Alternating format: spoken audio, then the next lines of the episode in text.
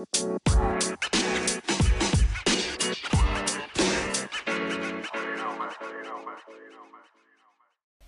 yo, yo, and welcome back. My name is Jason, and I am your hostess of Between the Photos, a podcast that really looks at the work that we do in between the photo highlights on our Instagram and other social media. I've taken quite a bit of time off between my last recording and this recording to do some very deep inner work. And much of that work had to do with the obstacles and hurdles that I carry within from limiting beliefs that would hinder me from moving forward in some very key areas. Much of the perception work that I had done earlier in the year, for those of you who are familiar and have listened to the episodes, uh, the series called Perceptions, this spring I was anchored in the Midwest where I grew up in my hometown, where all of my perceptions were formed when COVID first hit in the US and it was the first the beginning of the first shelter in place. So i really stayed anchored for a while because as many of you know i travel around the world in at different times different places. And i had an intention to head to italy for the summer. But obviously things shifted right? And in that moment i had this beautiful opportunity to be anchored in my hometown and to revisit and look at all of my beliefs that were formed from my childhood and to really actually physically walk the streets not just imagine them or think about them or, or do that do the work on them from a place of witnessing as I could anywhere. It was a much different experience. It was me physically walking the streets of the town that I grew up in and unlocking memories that I would have never been able to pull up on my own from somewhere else. So it was a really powerful experience. And the way that I look at it is actually uh, a recent teaching that I got from the beautiful uh, manifestation babe, Kathrin. She was actually teaching us uh, on a three day workshop recently, and her message was around understanding how thoughts are created. And the metaphor she used was the garden a garden metaphor. And she said that we weren't always in charge of our garden. We had our parents and caregivers and teachers and everybody taking care of our garden while we were little kids.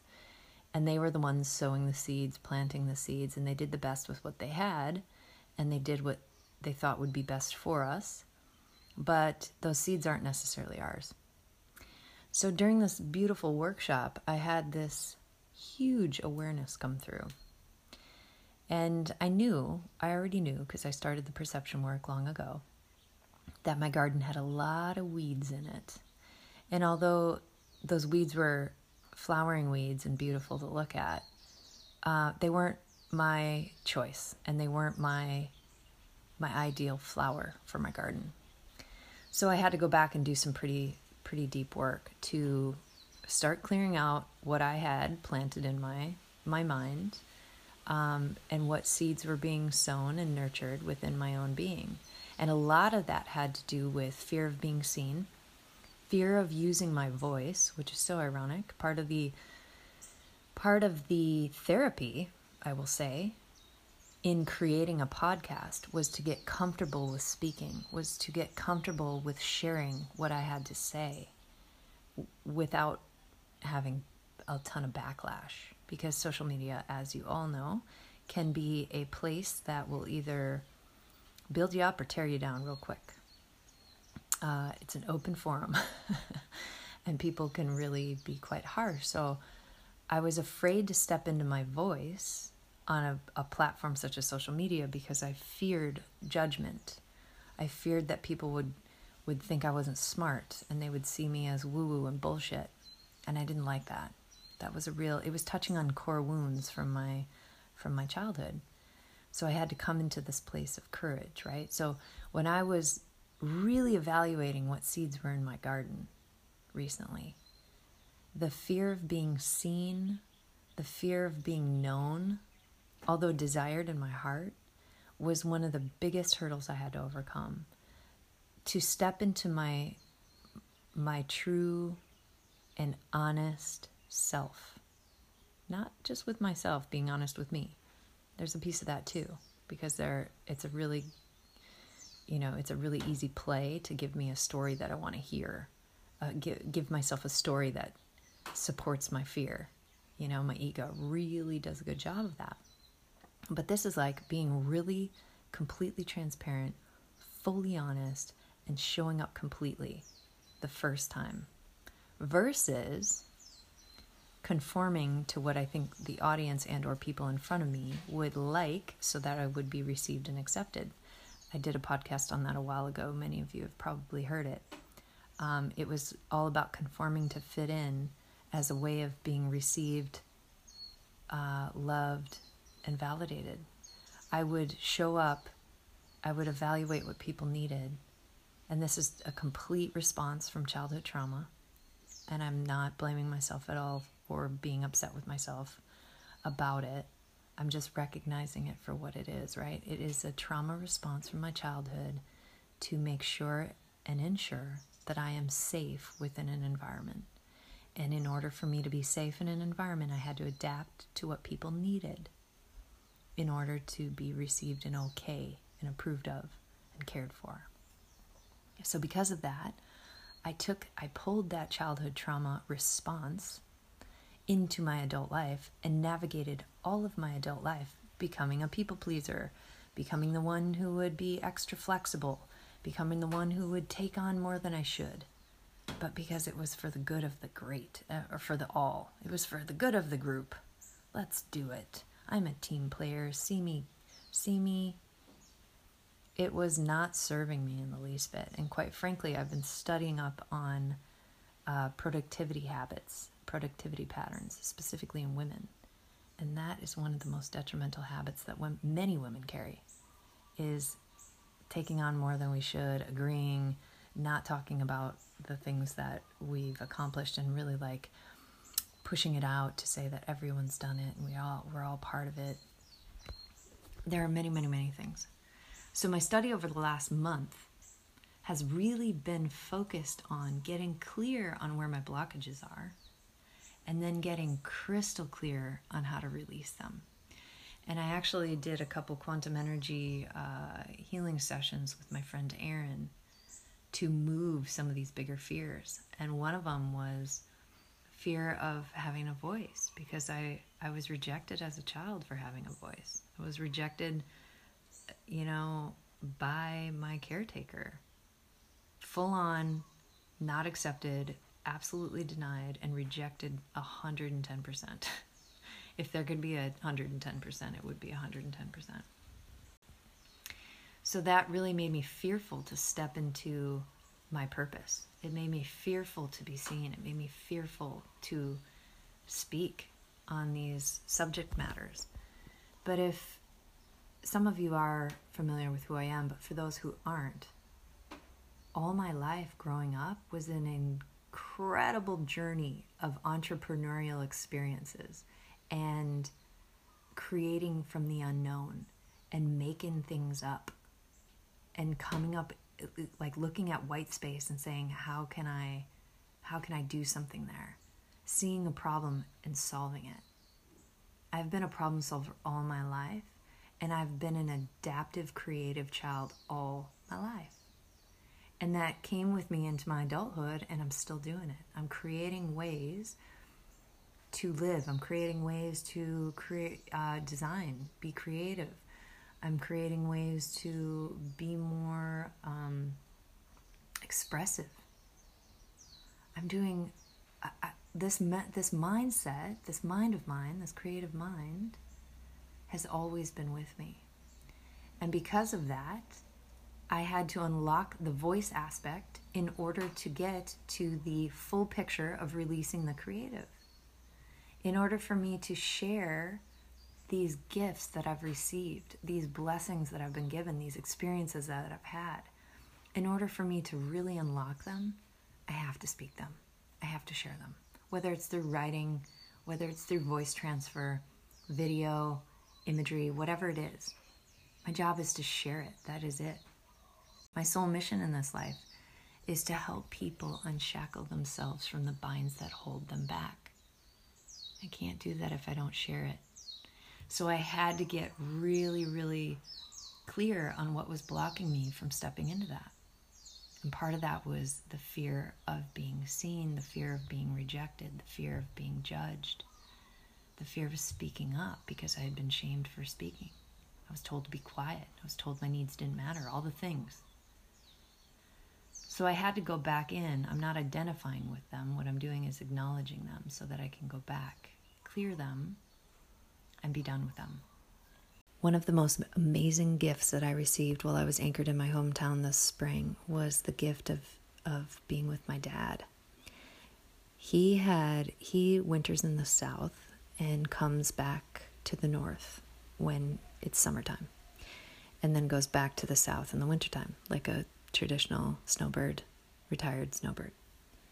Well, this year I happened to stay in the Midwest way longer than I anticipated, and he happened to come back to the Midwest earlier than he had anticipated. So, luckily for us, we got an opportunity to spend, I think it was like a week or 10 days together before I left to move on. And in that experience, I had the opportunity to witness full hand what it was to be denied as a person. And it wasn't, you know, I'm, I'm careful with my words here because I love my dad dearly. He is, I love him so much. So this is not a knock on my dad. This is just a an observation and a witnessing to what can happen when um, you know, you work with what you have. And when I was there, I want to, I also want to bring something else to light on this podcast. I was anchored in the Midwest, just south of Minneapolis, when all of, when everything started, just all the riots began. Right before George Floyd's memorial, I was getting prepared to leave the Midwest, and I happened to be flying out of Minneapolis. That was the only airport that was available to where I was going. And I happened to be flying on the day of George Floyd's memorial. It was my job, per se, or my, yeah, my job was to anchor light and frequency in Minneapolis on that special day, on the 4th of June. I did not know that that was his his Memorial Day. I found that out later, but when I booked the flight, I booked it for June 4th. And what was interesting was that I didn't know when I booked that flight, nothing. George Floyd was still alive. When I booked that flight, George Floyd was still alive. It was the only airport that had the best route. It was the only airport that didn't go through multiple other airports that had high COVID cases. It was the only airport that had a really good price. It was clear that I was supposed to be going through Minneapolis on June 4th. But at that point, when I booked it, George Floyd was still alive. So then, fast forward, George Floyd is murdered, and the riots began. And the day that I'm flying out of Minneapolis was the day in which his memorial was, which, for those who have witnessed it, tell me it was a very, very powerful memorial. My job was to anchor light during that time in that region to stabilize and neutralize the frequencies of the pain and the anger and everything else that was coming up as a result of the beginning of the unfolding. So, it was interesting, and the reason I share this is because it's interesting of of the timing of, of where you are when you are, because there's specific reasons people are where they are when they are. And there was no doubt that the delay, the perceived delay that I had from mid May to the beginning of June seemed like an inconvenience. But in fact, it wasn't. It was a very intricately designed very, very intricately designed uh, plan. And it was twofold. It was one, to spend time with my dad, and two, to anchor light in Minneapolis. And the time with my dad was really because I had to witness firsthand what I didn't know to be true yet, which was my dad full on denies all three of his children for who they are and what they believe because he doesn't see it the way we see it. He and he refuses to see it the way we see it, the way we see it. And that's okay. That's his journey. That's his belief, that's his way. I don't agree with it, but I honor that everyone has their own point of view and I honor that everyone has their own journey to walk. He doesn't agree with me and he doesn't think that what I have to say is relevant or important, right? And he full on denied, and this happened over a dinner. He refused to witness me. He refused to listen to me. He refused to hear me. And he looked at me and he said that all three of his children were just like basically we were one big disappointment and he couldn't understand why we were the way we were. And it was in that exact moment that my core wound had been hit. And I had this overwhelming pain just come up through my body. And I just, I wanted to burst into tears because I knew in that moment that he was absolutely denying, denying us and denying me and shutting down my voice. He was telling me not to speak. He was telling me not to talk. He was telling me that he didn't want to hear it. But he was full on ready to talk at me until he was blue in the face and talk at me and talk at me and talk at me. But he did not want to hear what I had to say. And it was clear because he was like, don't talk. The key piece of that moment was that I realized right then and there there's a reason I don't talk, there's a reason I don't share, there's a reason I fear speaking up. Because when I did, I was really shut down. And only because I hold the learnings and the, the knowledge that I have today that I could even muster through that moment. But imagine if I hadn't. Imagine me being a six year old kid coming home, bringing my new moon boots home from the, the shoe store and be like, Dad, I got these new boots. Check them out. They're so cool. Remember moon boots? For those of you who are old? er. Um, and he was like, I'm watching the Packers. Get out of here. Like, shh, don't talk. I remember my heart breaking. I was like, how can you not celebrate my new moon boots? And why are the Packers more important than me right now? I mean, this is, these are my moon boots. This is a big deal. I'm little. I cried and cried and cried and cried because I knew that he just, he did not care. And of course he cares. Of course he cares. We are the only thing that matter to him. But when it comes to that, there's a little misfire, a little disconnect. And what it did was cause me a deep pain. And that's fine. I move, you know, obviously we we figure out what they are, we don't attach to them, we figure out what the pain is, we look at it, we evaluate it, and we quickly move through it. That's our job. We don't live in it. We just it's our job to find out what lives within so that we can bring it up to clear it and that was one of them but i didn't know how deep i didn't know why i was so afraid to be heard and so afraid to speak i thought it was just ridicule from maybe high school or you know whatever judgment from maybe middle school. Who knows? Like a younger kid thing. But no this went much younger much deeper. So i had to walk through the fire again as an adult now months ago in the beginning of june. Two days before I flew out of Minneapolis, I had to walk through that fire to remember. And it was in walking through that fire that I remembered and was able to connect the dots and get back to the pain and then clear it and then transmute it. So I share this with you guys today because I had to do a lot of big work around exercising my voice and being heard and being witnessed and being confident in sharing what I have to say. My whole job is to share what I have to say. My whole purpose in this world is to share what I have to say because I agreed to walk the path so that I could learn it, know it, share it, and help others clear it. That's my job. That's my job. Helping others clear their density, helping others unbind from their shackles. But I can't do that if I don't speak. I can't do that if I don't share, right? So it was a very important a very important initiation that I had to walk through the fire. I had to I had to do it again.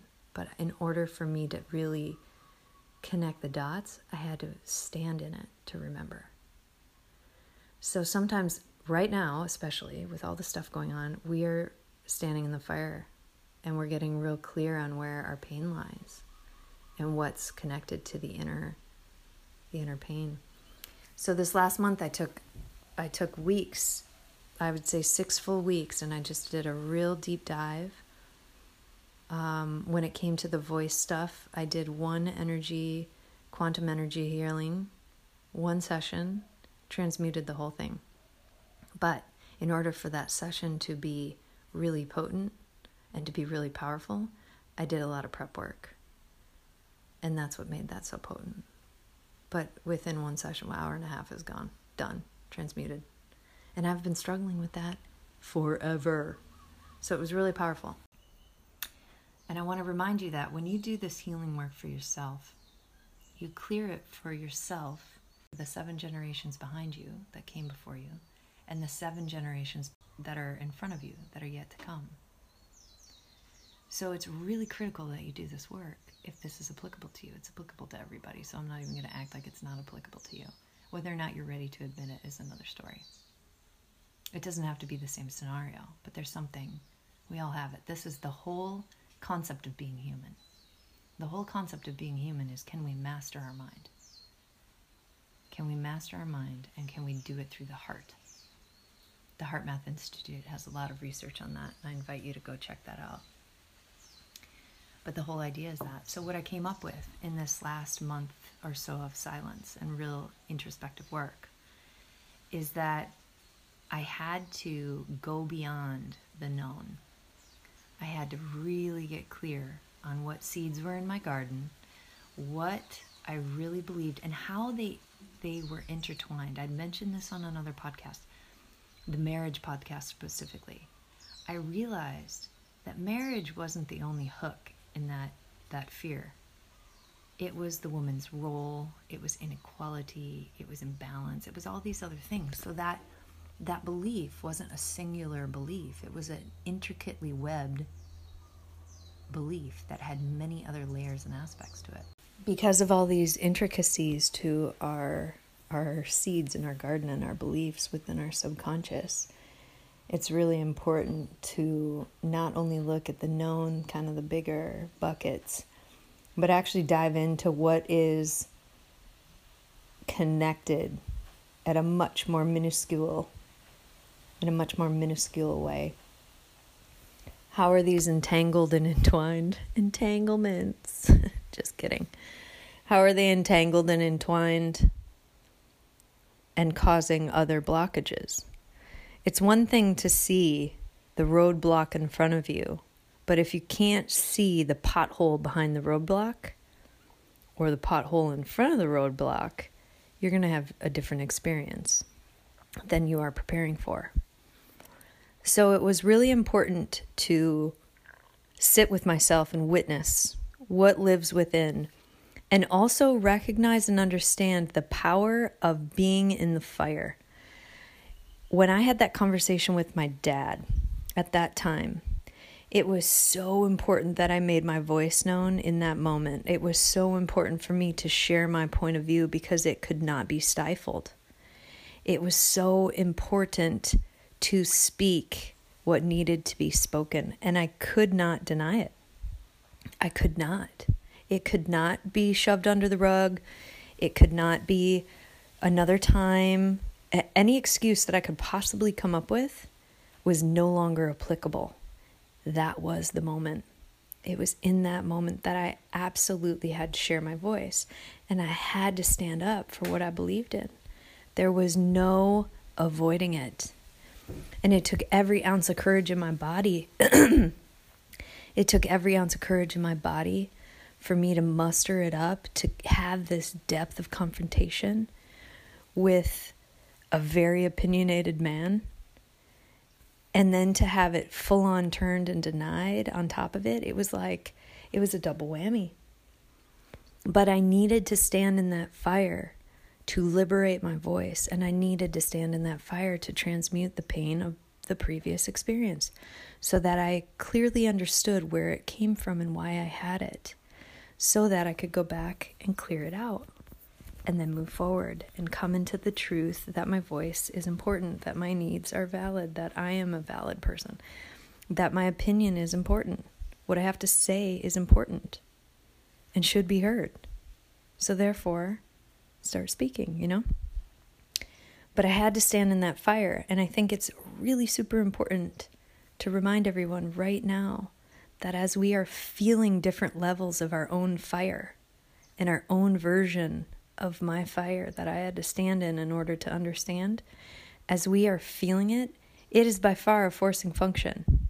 I will tell you, if I did not have a forcing function that put me in the place of being there, COVID, I wouldn't have been there. If I did not have the forcing function of the event of George Floyd, do you think I would have spoken up? Probably not. I would have avoided it because that's the easy route. Well, that's done now. That's done now. We can't be silent anymore for multiple reasons. So I had to I had to stand in that fire and many of us are facing external forcing functions that are putting our feet to the fire. I mean, this can be anywhere from relationships crumbling, old beliefs disseminating, old dynamics falling away, old friendships just crumbling, going away. Everything is changing right now, and it's okay because it's designed to be that way. Feels like shit, I'm not gonna lie.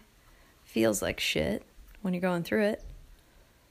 But there's good reason for it and there's purpose for it and there's there's real intent behind it. And good intent for your highest good and for the highest good of all. So just trust that. So when when you're in the fire and you're experiencing the heat, I truly understood the saying, can't take the heat, get your ass out the kitchen. Now I get it. Now I get it. It's not so much the heat of the kitchen. No, no, no. It's the heat of the conversation happening in the kitchen. Because as I was standing in that kitchen, I was like, I cannot take the heat. But I had to take the heat. So I just stood in the heat. I stayed in the kitchen. And it was strong. So trust that sometimes the heat of the kitchen is needed for the transmutation of whatever needs to move out and the evolution of yourself needs to step forward. Because all we're doing is coming into more truth. And it's sometimes through these kind of wicked paths that we get to the truth. So keep that in mind as you're standing in your fire and you're moving through and you're witnessing obstacles in front of you. Remember that sometimes those, those fires are sacred, sacred, sacred flames, transmuting old density that needed to go and because it's painful, we avoid it.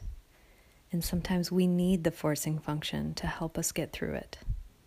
So trust that it's all good. All right. Love you all. We'll talk to you soon. Bye.